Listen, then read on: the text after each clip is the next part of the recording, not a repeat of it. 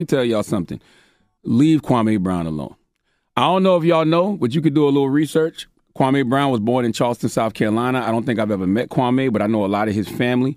His family lived in Mouse Corner, South Carolina. His father's name was Willie Brown. I don't know how many kids Willie Brown had. I don't know how many siblings Kwame Brown got, but I went to school with his sister, and I went to school with one of his, his brothers. Let me tell y'all something. Kwame's father in the nineties, I remember this story.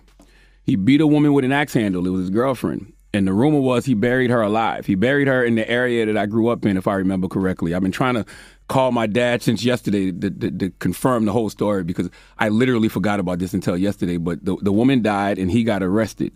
Uh, if he's still alive, he's in prison for life because he got caught because he left South Carolina after the murder and came back for his paycheck. Let me tell you something else. His other brother, I don't know if him and Kwame were close. But his other brother shot his baby mama several times and then killed himself. That was like in oh eight. And his other brother, Kwame's other brother, just went to jail for murder like three years ago.